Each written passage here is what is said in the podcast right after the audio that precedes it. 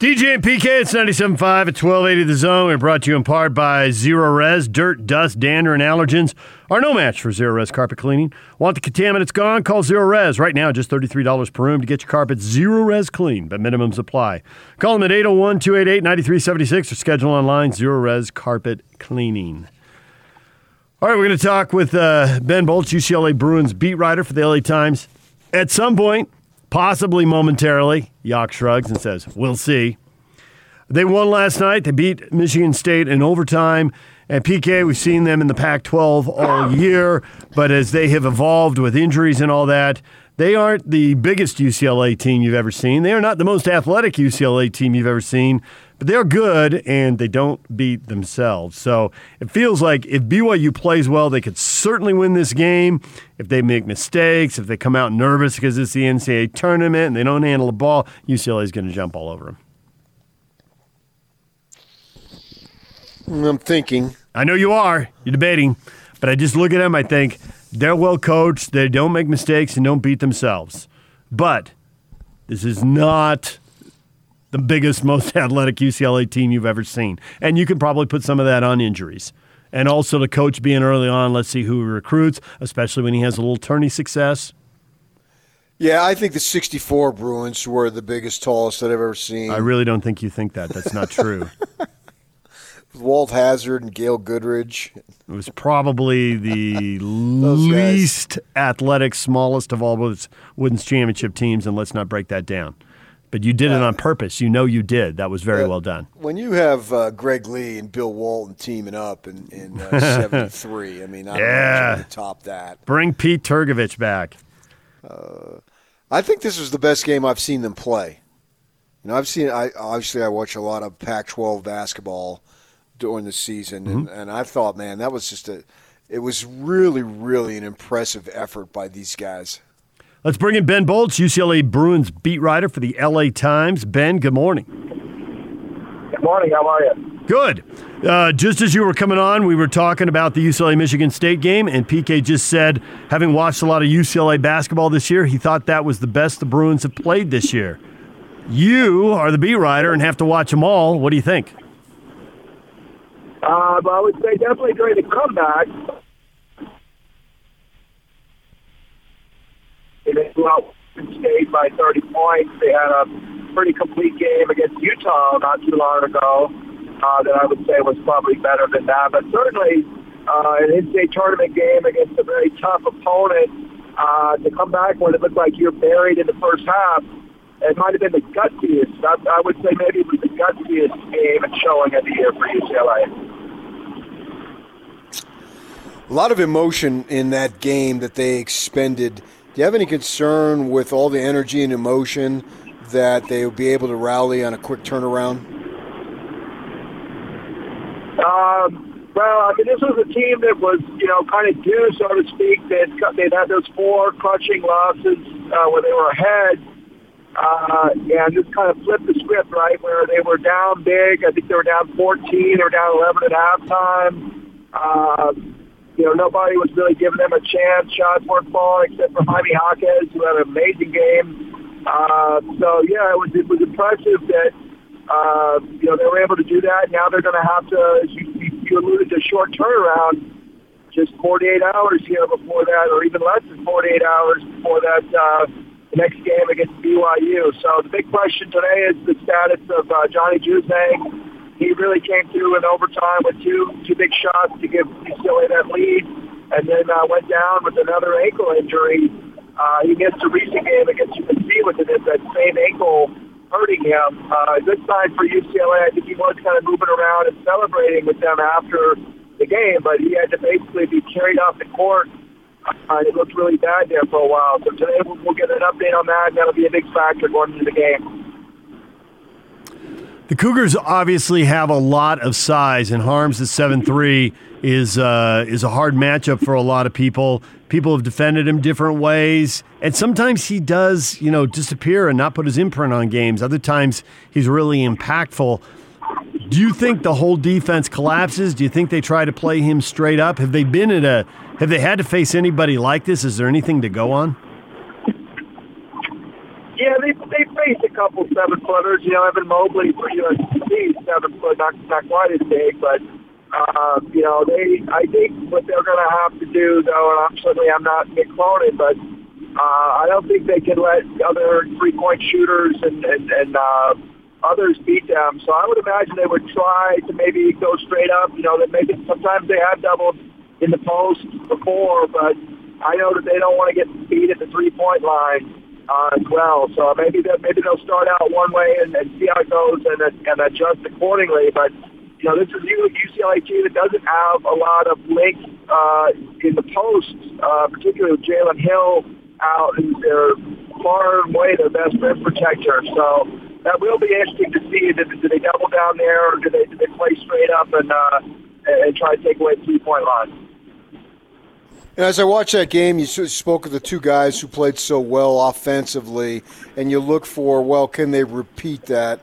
And we'll see what Juzang's position is. But if I'm looking for guys who can give me more offensively against the Cougars, I think I can point to Campbell.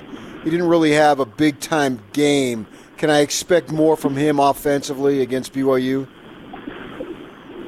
Yeah, he's, he's been stuck in kind of an extended funk here where he really hasn't made a big Im- impact on the last handful of games. He did make a, a huge three-pointer as part of that comeback, uh, but other than that, he was very, very quiet. And then I think it's an astute observation on your point that, you know, he's going to have to be a lot more involved offensively for, for UCLA to win this game. Um, you know, it's interesting. They they got those two huge games from uh, from Jaime Jaquez and, uh, and Johnny Juzang, and, and maybe a few scattered contributions from other guys, but nothing really sustained. Um, and that's not that's probably not going to be a winning formula against BYU. I think they're going to need to have you know three or four guys solidly in double figures to win. You know, you're the beat writer, so you're around the team, but in the Zoom era, you're not actually around the team the way you would be in any other given year. And I'm wondering if you have a good read on um, emotionally how these guys are. Do they turn the page on a win and it's on to the next game? Do they sit thinking about the last game too long and not get ready for the next one? What kind of roller coaster these guys likely to ride, if one at all? Yeah, you know, I got to give them credit. They were pretty resilient during that uh, stretch I talked about recently where they had four losses, where they, they could have won all four games. And I felt like they did kind of turn the page and, and move on and play well to at least start the next game. But, uh, you know, Mick Cronin kind of acknowledged after that game that he, he, he really thought they needed that, that, that, that win to kind of put all that behind them. And, and now they've got their confidence back. They can just kind of get back to playing basketball, worry about closing the season with you know five consecutive kind of disasters. Uh, not trying not to overstate that there, but uh, yeah, it, it's important, and, and now I think they will have kind of a spring in their step, so to speak, uh, going into this BYU game. Yeah, you you look at this season, man. They've had to deal with a lot. You know, a couple. I think they started what 12 and 2, something like that. And then they had a couple of injuries, and then they lose the four in a row, and they get beat early in the tournament. And then with the tremendous rally. Uh, as far as being on an emotional level, this team has been facing just about all sorts, uh, everything you can imagine, all sorts of stuff this season. Is it easy for them now to just roll with it? Because it's like, well, we've already been through the worst. Yeah, I think so. I think it's a good point. I mean, you know, they lost the, the guy who's considered the best player, Chris Smith, on the final day of uh, 2020, went down with a knee injury, and then Jalen Hill, as I alluded to earlier, leaves personal reasons February. And that really changed a lot because that, that put, uh, changed their whole defensive rotation. They got Jaime Jaquez setting power forwards at 6 feet 6. Uh, you can see how that's kind of worn him down. Obviously, he had a great game the other night, but there's been games where he has not really put his imprint on the game because I think he's beaten up so much defensively. Uh, so all credit to him with that that big showing the other night. But you're right, it's been a, it's been a roller coaster season. I mean, they could have easily started the season 0-2. They needed triple overtime to beat Pepperdine, and they were facing an 0-2 start, and they win their first eight uh, Pac-12 games, uh, and it looks like they're rolling, and then you know the, the, those bumps start happening. So a very resilient group, and uh, you know I think they will be in a good place mentally uh, come Saturday night. For so many years, we've seen so much pressure on UCLA and how they perform in the NCAA tournament. Mick Cronin's pretty pretty early on in his tenure. Is there a lot of pressure on him this year, or given a couple injuries and how early he is in his tenure, is it not that big a deal, or is it always a big deal at UCLA and there is a lot of heat on him? No, I don't think there's any heat uh, on him at all. I mean, I, I think he was basically in the running for Pac-12 Coach of the Year until the final uh, day of the regular season. If they beat SC and Oregon loses to Oregon State, uh, you know, UCLA Pac-12 regular season champion with uh, a shorthanded roster. So obviously, you know, fans weren't happy with the way the regular season and the Pac-12 tournament went, uh, or the way the, Pac, the the regular season ended, I should say. But uh, you know, I think this this game, uh, getting back in the win column in the NCAA tournament, uh, is a huge first step for him at UCLA. They got some talent, uh, really high-end talent coming in the next two years. We get the top player in California uh, coming in each of the next two years. So I think that's when you know those those expectations and that pressure will start to ratchet up on Mick. But I I read the fan base right now is that they're fully uh, on board with what he's doing. They shot 50% from three against Michigan State. Is that something you're confident that they can repeat? Uh, no, that's a little bit of an outlier. This is, uh, I, I think statistically it is one of the better three-point shooting teams in the, in the Pac-12, but uh, they can be pretty streaky. Uh, Tiger Campbell ma- making that three was huge. Uh, you know, Jaime Jaquez and, and Johnny Juzang were, were also kind of on fire from there. Uh, you have to excuse my GPS in the background here. I'm driving to, to Indianapolis as we speak. Uh, but um, yeah, it, it's it's. I don't know about 50 percent, but I think they can. Uh, I think they can shoot at a fairly high level uh, and, and try to keep that game close because they're going to have to, right? I mean, Mick Cronin says they have to make shots, but that they're not uh, one of his great defensive teams. So that that'll be a key thing to watch. So, what are one of the speaking of key things to watch? What are one of the one or two things you're going to watch early in the game to know if the Bruins are on track and how this thing might play out? I think I'm going to be watching their defense a lot. I think you know BYU. I watched that uh, Gonzaga uh, uh, tournament game there a week or so ago, and I was really impressed by them. If they come out with that kind of start against UCLA, I think they can they can really bury UCLA early. So I think UCLA they can't fall behind like they did against Michigan State uh, and count on coming back again. I think if that happens again, uh, it's going to be a very long night for UCLA. So I think they have to be uh, right there at halftime, uh, you know, and not have a double-digit deficit that they're going to have to come back from.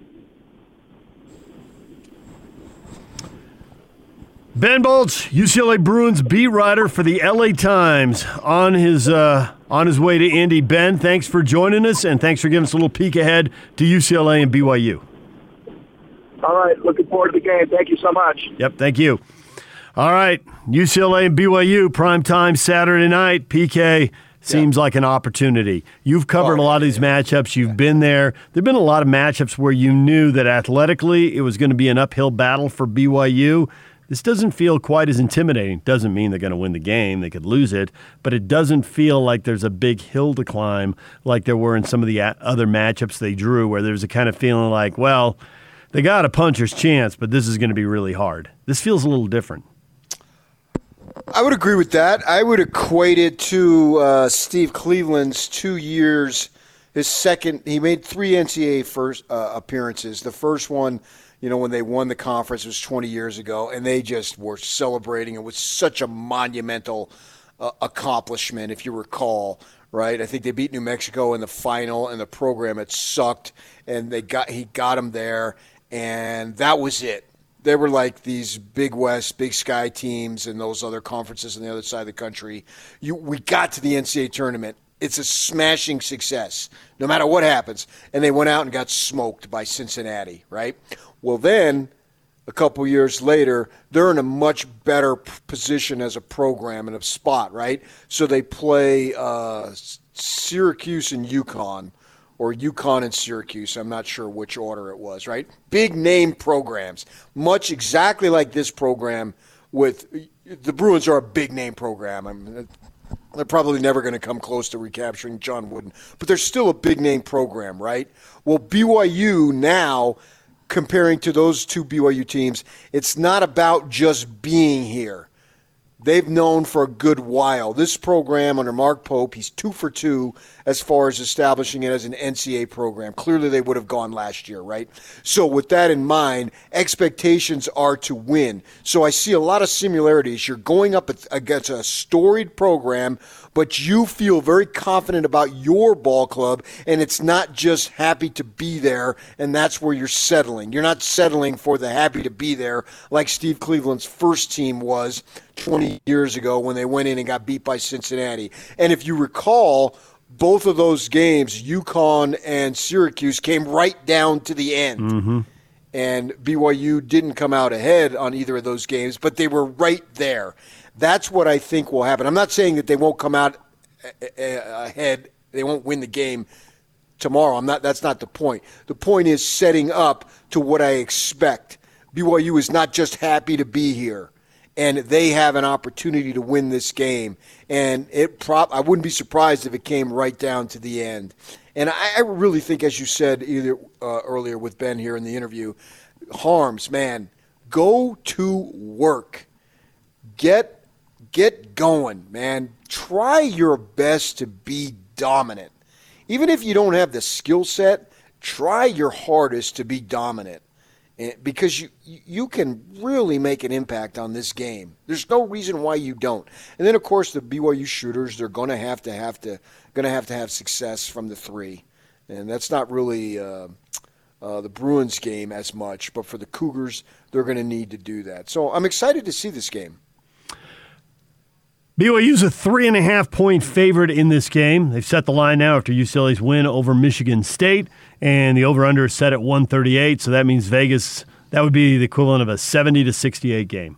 You know, first, first team to 70 wins, which given the pace these teams play at and the way they've defended, I would think if you get to 70 points, you probably do win this game. UCLA is in the 300s in terms of pace of play. They play very slow. And BYU similar this year is much right. slower than they have been in the past. Right. We've seen like the 65 51 game with St. Mary's, that kind of stuff. So, all right, there it is. DJ and PK. Stay with us. More in a moment. 97.5 at 1280 The Zone. Got a poll question up on Utah State and Texas Tech. Who's going to win that game? That game tips off in three hours. Hit us up at David DJ James. Vote away. DJ and PK. It's 97.5 and 1280 The Zone.